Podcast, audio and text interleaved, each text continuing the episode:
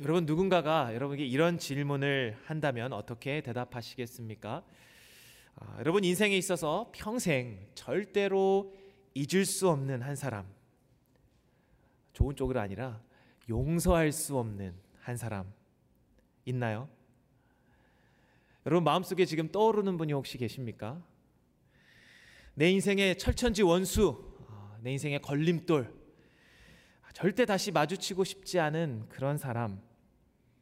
아마 살아오면서 어, 한명 그 이상은 우리들 마음속에 떠오르는 사람들이 있는 것 같습니다. 성경은 우리에게 할 수 있거든 모든 사람과 화목하라 말씀하지만 실제 우리가 그렇게 모든 사람과 좋은 관계를 맺고 싶고 그렇게 노력해도 늘 언제나 우리 주위에는 희한하게도 나를 힘들게 하고 나의 마음을 상하게 하고 언제나 맞지 않고 나에게 상처만 주는 그리고 나의 마음 속에 묻어둔 이 화, 분을 끄집어내주는 그러한 사람들을 만나게 됩니다. 그래서 그런지 크리스찬이나 넌 크리스찬이나 할 것 없이 모두의 마음 속에 늘 소망하는 것이 한 가지 있는 것 같습니다. 그것은 바로 화려한 복수입니다. 여러분 공감하시나요? 여러분 넷플릭스나 드라마 볼 때 어느 장면에서 가장 이렇게 속 시원하다, 통쾌하다 느끼십니까? 어, 잘못 예, 악한 사람들이 이제 복수를 당해서 뭔가 이제 선한 사람들에게 나쁜 짓을 했다가 되로 그것을 대갚음을 당할 때 어, 뭔가 화려한 복수가 이루어질 때 아, 통쾌하다 사이다 같다라고 생각하지 않으십니까? 참 우리들이 아름다운 세상을 만들기 위해서는 어, 서로 용서하고 사랑해야 된다. 우리가 머리로는 너무 잘 알고 있는데 실제 우리의 삶 속에 들어가 보면 이렇게 용서하는 것, 이렇게 아름다운 모습을 쉽게 찾아보기 어려운 것이 우리의 현실인 것 같습니다. 하나님의 말씀에 순종하며 산다라고 하는 그리스도인들조차 그들이 모인 교회 공동체에서도 참 안타깝지만 많이 싸우고 분쟁하고 미워하고 서로 갈라지고 어, 안타까운 모습들이 많이 보이는 것이죠. 근데 여러분들 어, 곰곰이 생각해 보면 우리가 믿지 않는 불신자들을 대할 때에는 사실 조금 더 이렇게 마음이 관대해지는 것 같습니다. 저 사람은 하나님 모르니까 내가 조금 더 참아줘야지, 이해해줘야지 그럴 때가 있는데 오히려 믿는 성도들 간에 어떤 갈등이 생길 때 문제가 있을 때 야, 하나님 믿는 사람이 어떻게 저럴 수 있지? 나한테 이럴 수 있지? 이게 말이 되나? 작은 것에도 굉장히 민감하게 반응하고 우리의 마음이 상처받고 쓴 뿌리가 생길 때가 많이 있습니다. 오늘 우리가 함께 읽은 이 본문 말씀은 어, 그 주제가 너무 분명합니다. 용서하라, 용서해야 된다. 그런데 이게 일반적으로 어, 용서가 중요하니까 어, 중요한 원리니까 우리 그렇게 하십시오라고 단순하게 우리에게 말씀하고 있는 것 같지는 않습니다.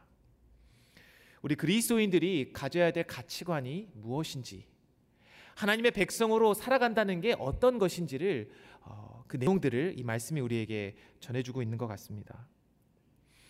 우리가 하나님 나라의 백성이라고 한다면 하나님의 은혜를 받은 자라고 한다면 그리스도 안에 형제 자매된 우리의 지체들을 끝까지 사랑하고 용서할 수 있다. 그러한 용서가 우리의 삶에 반드시 나타나야 된다라는 주제를 우리에게 던져주는 것이죠. 아, 이것이 참 좋은 말이고 너무나 도전이 되면서도 동시에 저와 또 여러분의 마음 가운데도 많은 부담으로 찾아오는 말씀이라고 생각합니다. 왜 그럴까요? 왜 이것이 우리의 마음에 이렇게 부담으로 찾아옵니까? 하려고 해도 잘 됩니까, 여러분? 아, 잘 되시나요? 옆에 있는 분들 다 용서하시는 분들이라고 생각하겠습니다. 저는 잘 안 되더라고요. 이게 쉽지 않습니다. 용서하고 싶어도 용서가 잘 안 되는 게 우리의 현실, 우리 자신의 모습이죠. 왜 그렇습니까? 뭐 근본적으로 따지고 들어가면 우리 모두가 하나님 앞에 죄인이기 때문에 그렇겠죠. 우리의 죄 악한 본성 때문에 사람을 용서하고 사랑하고 품어주기보다는 미워하고 따지고 분을 내고 아, 우리의 마음속에 있는 악한 모습들이 쉽사리 드러납니다. 아, 그러니까 안 되니까 어쩔 수 없으니까 그냥 포기하고 마음에 묻어두고 아, 용서는 저기 접어두고 우리가 그렇게 살아야 할까요? 아니겠죠. 오늘 하나님의 말씀은 우리에게 도전합니다. 그리스도인 하나님의 백성들은 끝까지 용서하고 사랑하고 품어줘야 된다. 그 말씀이 우리가 잘 되지 않지만 우리가 이것들을 붙잡고 치열하게 영적으로 싸워 나가야 하는 것이죠. 그리고 하나님께서 우리에게 예비하신 승리를 붙잡아야 할 줄 믿습니다. 그것이 우리가 살아내는 신앙 생활의 모습 이겠죠. 오늘 본문 말씀이 우리에게 어, 전하고자 하는 세 가지 중요한 내용들을 함께 살펴보고자 하는데요. 첫째는 용서의 범위가 어디까지입니까? 두 번째는 그 용서를 우리가 어떠한 원리로 적용하며 실천해야 합니까? 그리고 마지막으로는 그 용서의 참된 의미가 무엇인지 오늘 말씀을 통해 어, 잠깐 살펴보도록 하겠습니다. 첫째 용서의 범위는 어, 믿음의 공동체 안에서 무제한입니다. 오늘 본문은 베드로의 질문과 예수님의 대답으로 시작합니다. 본문 21절에 베드로가 이렇게 질문하죠. 주여 형제가 내게 죄를 범하면 몇 번이나 용서하여 주리이까 일곱 번까지 하오리이까 말하고 있습니다. 어, 이 말씀, 이 질문이 나온 시점은 예수님께서 제자들을 가르치는 도중, 어, 특별히 요 바로 앞에 패러그래프에 봐보시면요, 어떠한 내용을 가르친 후의 내용이냐, 본문, 어, 본문에 앞서 15절 말씀에 내 형제가 죄를 범하거든 너는 이렇게 이렇게 해라. 형제 간에 죄 문제가 발생했을 때 그 관계를 회복하는 방법에 대해서 예수님이 말씀해 주신 후에 베드로가 그것을 잘 듣고 있다가 이제 모범생처럼 다 예수님 가르침이 끝나고 손을 들어서 예수님 질문이 있습니다. 제가 그러면 그 죄를 지은 형제에게 몇 번이나 용서하면 되겠습니까? 한 일곱 번 정도 하면 될까요? 라고 묻는 것이죠. 이 베드로의 마음과 의도를 한번 생각해 봤습니다. 아, 아마도 이러한 생각이었을 것 같아요. 아, 주님, 제가 이게 참 쉽지 않지만 예수님 말씀 들었으니까 내가 형제의 죄를 범하면 일곱 번까지는 제가 한번 참아 보겠습니다. 용서해 보겠습니다. 제가 이 정도 하면 주님 괜찮은 거죠? 제가 좀 칭찬받을 만 하는 결단을 한 거죠. 아, 그렇게 베드로는 아마 생각하고 예수님께 질문을 던졌을 것 같아요. 그런데 예수님의 대답은 이 베드로의 상상 그 이상을 뛰어넘는 것이었습니다. 예수님 뭐라고 답변하셨습니까? 베드로의 아니다. 일곱 번이 아니라 70번씩 일곱 번을 용서해라. 이 대답을 들은 베드로의 마음은 어땠을까요? 아니 예수님 장난하시는 거 아니죠? 490번이나 저보고 용서를 하라고요? 일곱 번도 힘든데 물론 이 숫자적인 의미가 아닐 것이겠죠. 어, 예수님이 어, 일흔 번씩 일곱 번을 용서하라라고 하신 것은 숫자 세지도 마라. 그냥 형제가 너에게 잘못하고 너에게 용서를 구하면 무제한으로 no limit 그를 용서하여 주어라. 그러한 마음을 가져라라고 말씀하시는 것입니다. 이 무제한의 용서는 그 대상이 불특, 불특정 다수가 아니라 바로 믿음의 공동체, 형제들과의 관계에서 그렇게 관계를 회복하라 예수님이 말씀하시죠. 여러분 근데 믿음의 공동체 안에 어떠한 이슈들이 일어납니까? 어떠한 죄, 어떠한 잘못들을 우리가 서로 주고받죠? 성경에서는 바울 서신을 읽다 보면 참 깜짝깜짝 놀랄 때가 있습니다. 초대교회 그렇게 하나님의 은혜를 사모하고 성령이 충만하고 목숨을 걸고 예수님을 믿으며 모였던 그들 가운데서도 참 오늘날에도 이야기하면 깜짝 놀랄 만한 그러한 악한 일들, 죄들이 교회 공동체 안에 있었고 심지어 관계 속에서 그들을 깨뜨리고 분열하는 그러한 일들이 왕왕 있었습니다. 그런데 그들에게만 그런가요? 시대는 변했지만 오늘날 우리 교회의 모습 가운데서도 사실은 들으면 믿기지 않을 만한 그러한 악한 일들도 그러한 죄들도 많이 벌어집니다. 물론 그 수위가 정말 작은 죄, 작은 잘못부터 큰 것까지 다양하겠죠. 어떠한 잘못들은 어, 그냥 관계 속에서 허허 웃어 넘길 만한 가벼운 잘못들도 있습니다. 심지어 어떤 형제가 찾아와서 아, 형제님 제가 생각해 보니까 제가 이런 말 실수를 했네요. 참 미안합니다. 제가 잘못했습니다. 그때에 오히려 반응이 오, 저 그거 별로 신경 안 썼어요. 괜찮습니다. 아무렇지도 않습니다. 이렇게 넘어 넘길 수 있는 것도 있지만 말조차 꺼내기 힘든 마주하고 다시 대화가 이루어지지 않을 만큼 성도 간에도 그런 아픔과 상처를 주고 어려운 일들을 그러한 경험들을 우리가 하게 될 때가 있는 것이죠. 그때에는 우리가 허허 넘기는 것이 아니라 쉽게 용서하는 것이 아니라 오히려 용서할 수 없는 마음이 내 마음에 더 커지고 그 마음 가운데 쓴 뿌리가 돋아나는 것입니다. 그런데 예수님은 그 형제 안에서 어떠한 일이 일어나듯 너는 그 형제를 무제한으로 용서하라. 우리에게 오늘 말씀으로 도전하시고 계십니다. 물론 이 말은 죄에 대해서 그냥 처벌하지 말고 잘잘못 따지지 말고 그냥 다 묻어둬라, 잊어버려라 라는 뜻은 아닐 것입니다.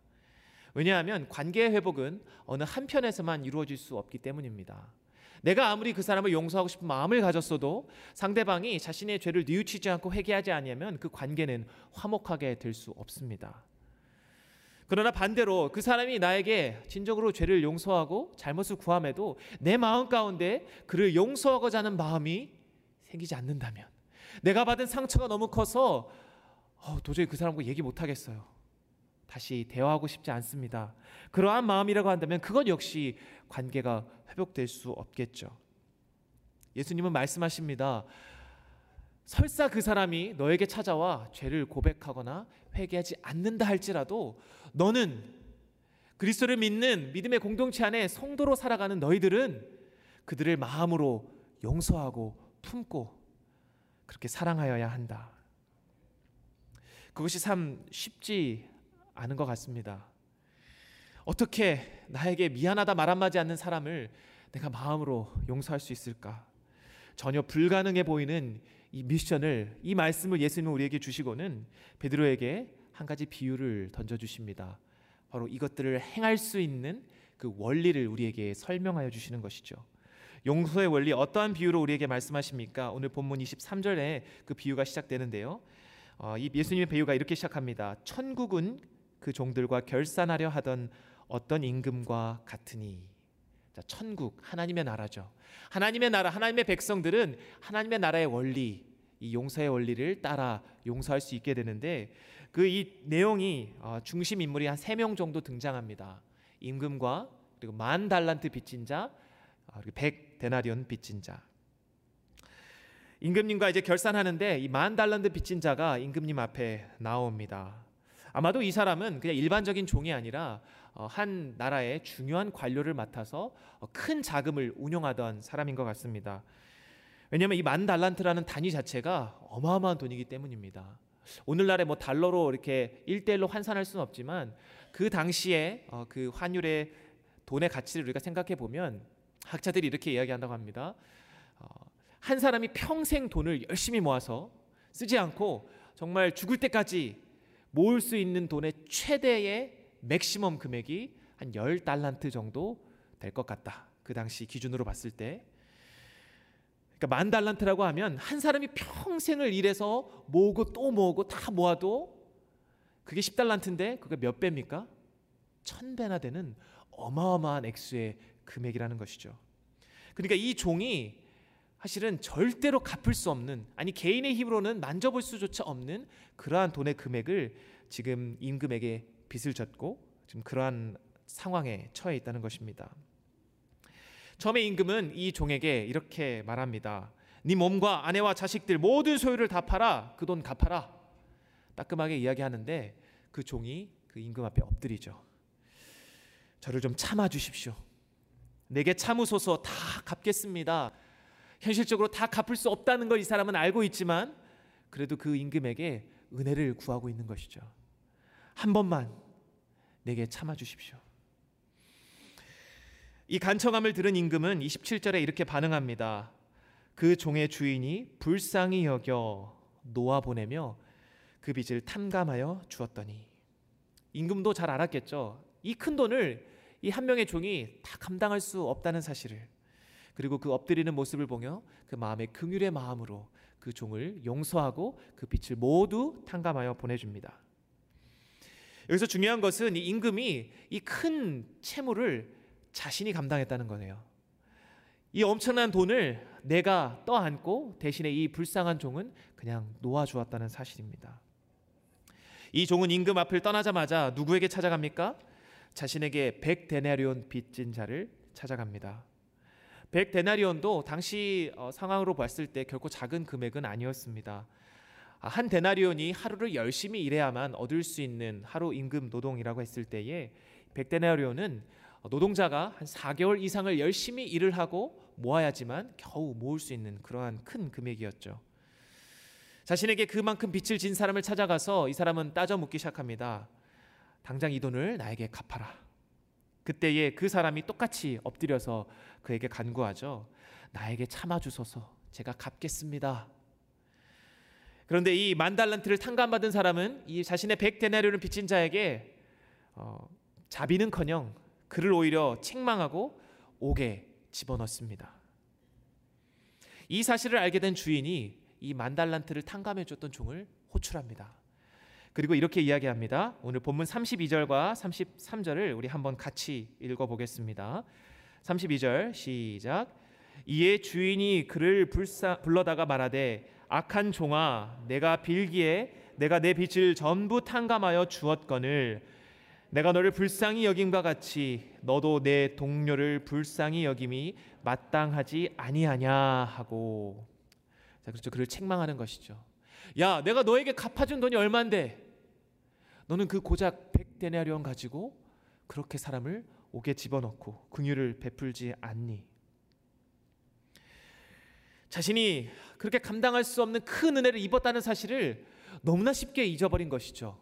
그리고 나서 이 종은 다른 영혼에 대한 불쌍히 여기는 마음조차 갖지 않았습니다. 예수님이 이 비유를 통해 하고 싶은 말씀이 무엇이었을까요? 그것은 다른 것이 아니라 바로 예수 믿는 자들, 저와 여러분들이 받은 사랑, 하나님께서 저와 여러분을 위해 베푸신 사랑과 은혜와 긍휼과 그 용서가 얼마나 크고 위대한가를 기억해야 한다는 것이죠. 여기서 만 달란트가 나왔지만 아니 그것보다 더 많은 가치를 아니 무한한 가치의 대가를 하나님께서 지불하시고 저와 여러분을 죽음에서 생명으로 건져 주셨습니다.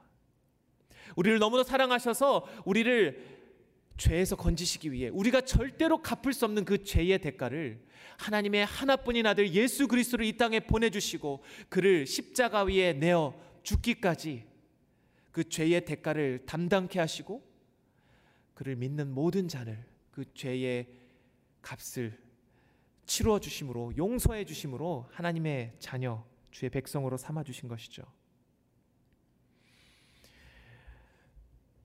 그러한 용서함을 받은 저와 여러분들이 이 땅에서 우리가 경험하는 여러 아픔과 갈등과 분쟁과 우리가 용서해야 될 그런 상황들은 하나님의 사랑과 비교하면 마치 백 데나리온밖에 되지 않는 그런 아주 작은 것이라고 말씀하고 있는 것입니다. 근데 여기 저희가 오해해서 되지 오해하면 안 되는 것은요. 여러분 우리가 경험하는 그런 아픔들, 상처들, 사람과의 관계 속에서 내가 받은 상처가 내가 받은 아픔이 그냥 아무것도 아니고 너무 가벼이 넘길 아, 그까지 그냥 잊어버리면 되지 그냥 용서하면 되지 이렇게 웃어 넘길 그런 가벼운 것이라고 하나님 말씀하고 있는 것이 전혀 아닙니다. 사람과의 관계 속에서 우리가 얼마나 서로에게 해서는 안 될 일들을 많이 하고요. 큰 상처를 입히고 아픔을 주고받습니까? 그것이 너무나도 큰데 그것이 아무리 커도 이것을 하나님의 사랑과 하나님의 은혜에 비교했을 때는 우리가 보기에 너무나 컸던 그것들이 너무나 작게 여겨진다는 사실이죠. 이것은 마치 우리가 이 지구 안에 살면서 이 지구가 너무나 커서 우리가 다 여행하기도 사실 쉽지 않고요.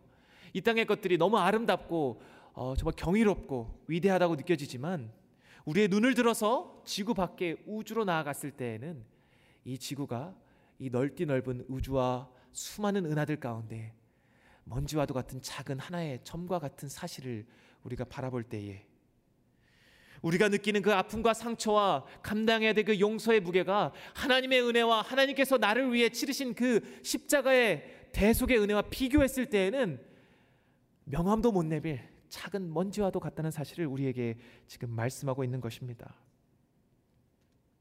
그런데 거기서 끝나는 것이 아니라 지금 베드로에게 하나님 나라의 용서의 원리를 설명하시는 것이죠. 하나님의 그 긍휼함과 긍휼하심과 그 사랑과 은혜를 받은 사람들은 그 은혜 때문에 다른 이들을 용서할 수 있게 된다라고 말하는 것입니다. 팀 켈러 목사님께서 어, 용서할 수 없는 마음은 용서받지 못한 마음이다라는 말씀을 하셨습니다. 이것이 무슨 말입니까? 거꾸로 이야기하면 내가 용서받지 못하면 내가 진정으로 용서받지 못한 사람은 진정으로 용서를 할 수조차 없다는 것이죠.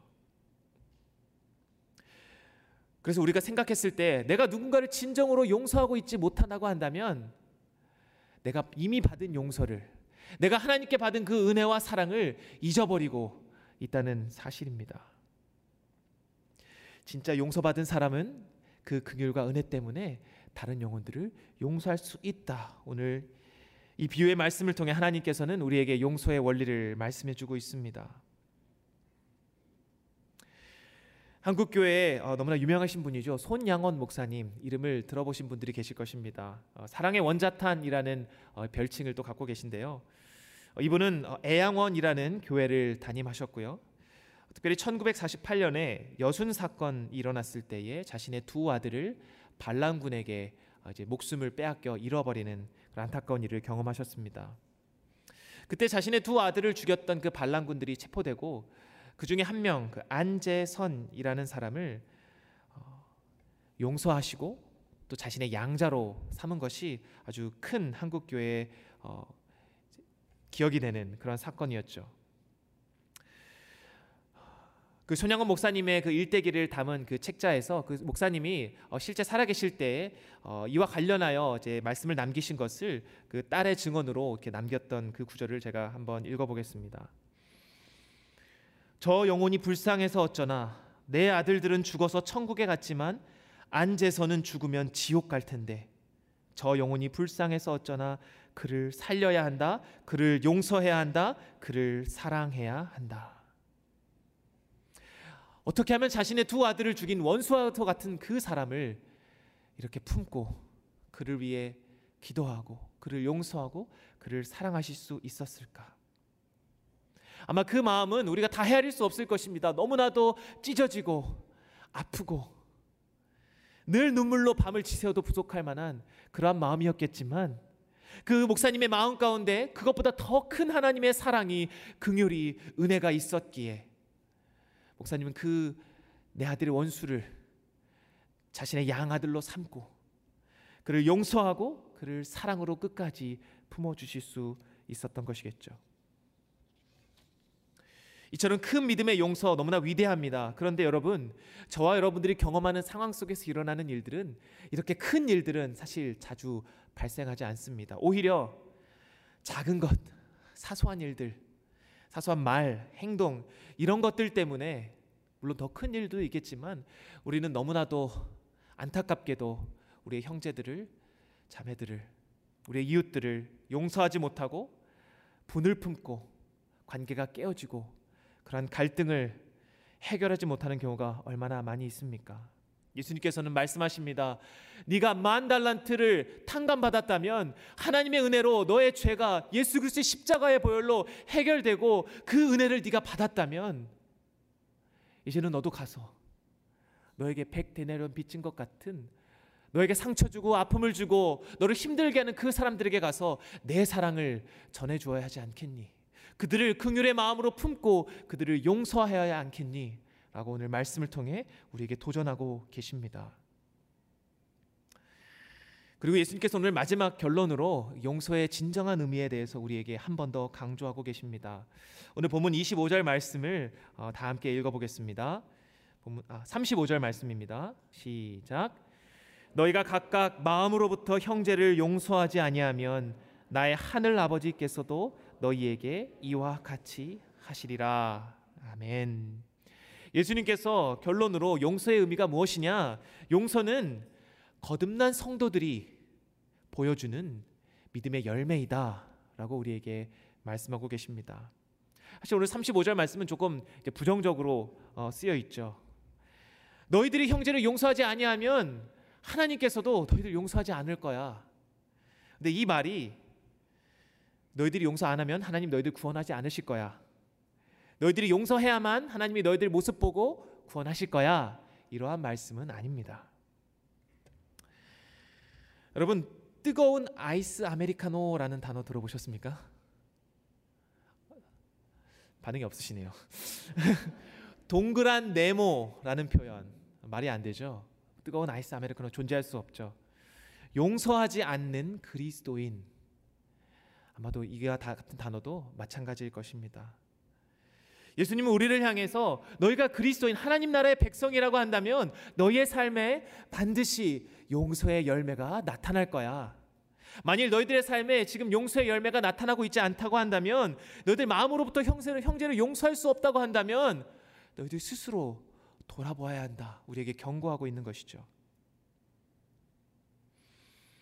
우리가 주기도문을 외울 때에 끊임없이 고백하지 않습니까? 우리가 우리에게 죄 지은 자를 사하여 준 것 같이 우리 죄를 사하여 주시옵고 이 고백의 의미가 무엇입니까? 하나님, 주님께서 나의 죄를 예수 그리스도 십자가의 은혜로 사하여 주셨음을 제가 믿음으로 고백합니다. 그 믿음으로 그 은혜로 제가 나에게 죄 지은 자를 용서하기를 원합니다라는 기도 아니겠습니까? 왜냐하면 우리가 다른 영혼을 진정으로 용서하기 시작할 때에 내가 나에게 받은 상처, 아픔, 저 사람이 나에게 행한 정말 이루 말로 담을 수 없는 그런 일들까지도 내가 품고 내가 그 값을 치르면서 그 사람을 내가 용서하기로 마음에 결단했을 때에 그것이 비록 아프고 힘들지만 그것을 통해 진정 하나님의 용서, 예수 그리스도의 십자가의 은혜, 사랑을 내가 조금이나마 깨달을 수 있게 되는 것입니다. 바로 그것이 예수 그리스도의 십자가를 내가 지고 가는 길입니다. 분명 그것과 비교할 수 없겠지만 만 달란트 대1 0데나리온에 불과하겠지만 내가 경험하는 그 아픔들, 그 상처들을 내가 감내하고 다른 영혼들을 용서하기 시작할 때에 내 마음 가운데 그리스도의 사랑이 더욱 풍성하게 차고 넘쳐나서 오히려 그 상처들이 영광이 되고 그 상처들이 예수님의 사랑으로 가득 채워지는 그러한 은혜가 우리 가운데 있다는 것이죠. 상처 없는 영광, 죽음 없는 부활이 있을 수 없듯이 여러분들 우리가 예수님을 따르기 결단하고 믿기로 고백하였다면 그 가는 길 가운데에 우리에게 찾아오는 거스를 수 없는 그런 아픔과 고난, 상처, 특별히 관계 속에서 너무나 힘든 일들을 경험할 때에도 그때에도 우리가 예수님의 마음을 품고 그 사랑으로 그 은혜로 다른 이들을 용서할 수 있게 되는 줄 믿습니다. 바로 그것이 오늘 예수님께서 우리에게 마지막으로 도전하시는 말씀입니다. 너희가 성도라고 한다면 너희들의 삶에 이러한 열매들이 나타날 거야. 그리고 그것은 너희의 힘으로 하는 것이 아니라 너희들이 하나님의 은혜를 기억할 때에 너희들이 얼마나 큰 것을 하나님께 빚졌는지를 깨달을 때에 너희들의 힘으로 결코 갚을 수 없고 해결할 수 없는 죄의 문제를 예수 십자가의 은혜로 해결받고 죄 사함 받고 하나님이 너희를 그렇게 용서하여 주셨음을 믿음으로 고백할 때에 그 사랑으로 너희도 다른 이들을 용서하고 사랑할 수 있게 된다. 우리에게 말씀하십니다. 여러분에게 어, 그리고 저에게 이 말씀을 통해 도전하기 원합니다. 나의 가족, 나의 공동체, 또 내가 맺고 있는 그 관계들, 우리의 셀원들 그런 그 속에서 혹시라도 깨어지고 마음이 상하고 관계가 틀어지고 정말 용서할 수 없을 것 같이 제가 처음에 드렸던 그 질문을 드렸을 때 생각나는 사람들이 지금 여러분 마음속에 떠오르신다면 그를 축복해 주시고요. 그리고 기도하시기 바랍니다. 그 사람을 변화시킬 수 있게 기도하는 것이 아니라 하나님 나의 마음을 주님 변화시켜 주옵소서. 나의 상처받고 쓰라리고 도저히 회복될 수 없을 것 같은 그 사람은 생각만 하면 화가 올라오고 눈물이 나고 어찌할 수 없는데 주님 내 이러한 마음을 주님 변화시켜 주시옵소서. 하나님의 은혜와 긍휼로 더욱 채워 주시고 그 사랑을 내가 더 깊이 깨달아 알아. 내가 그것을 감내하고 내가 그 영혼을 내 마음에 품기 원합니다. 그를 사랑하기 원합니다. 그를 용서하기 원합니다. 그렇게 주님께 기도하게 되시기를 축복합니다. 그리고 마지막으로 여러분 이것이 여러분 우리 공동체에게 주시는 말씀임을 우리가 함께 기억했으면 좋겠습니다. 우리 에베소서 4장 32절 말씀을 우리 함께 우리 성경을 좀 찾아보시겠는데요. 스크린에는 나와 있지 않습니다. 우리 성경을 찾아서 에베소서 4장 32절 말씀을 우리 함께 읽어보겠습니다.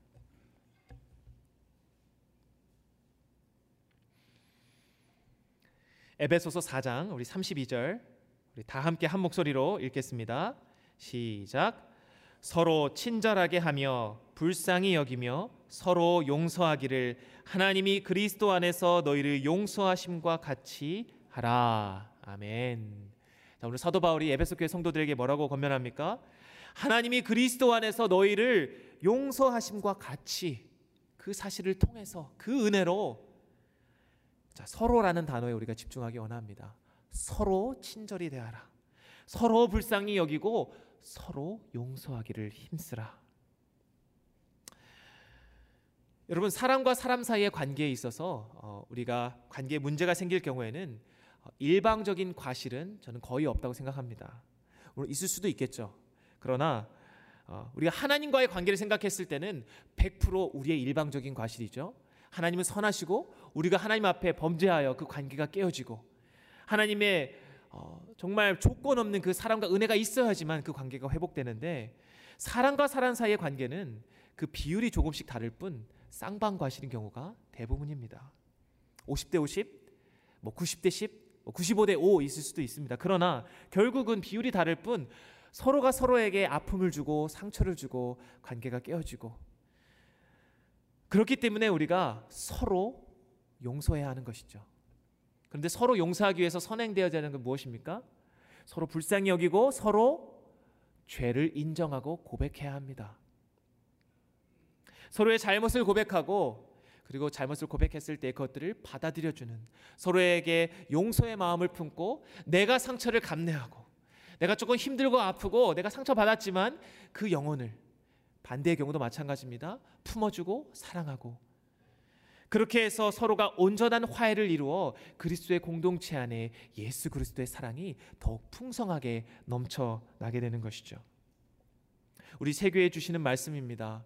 하나님의 사랑과 긍휼과 은혜를 우리가 잊어버리지 아니하고 그것이 얼마나 큰 것인지를 우리가 날마다 기억하십시다. 그리고 그 사랑으로 우리 안에서 날마다 서로 죄를 고백하고 서로를 위해 용서하고 그렇게 그리스도의 사랑을 우리 가운데 가득 세워 나가시는 저와 여러분 되시기를 주님의 이름으로 축복드립니다. 이 말씀의 결론을 우리가 좀 결단의 기도로 함께 가지고 나아갔으면 좋겠습니다.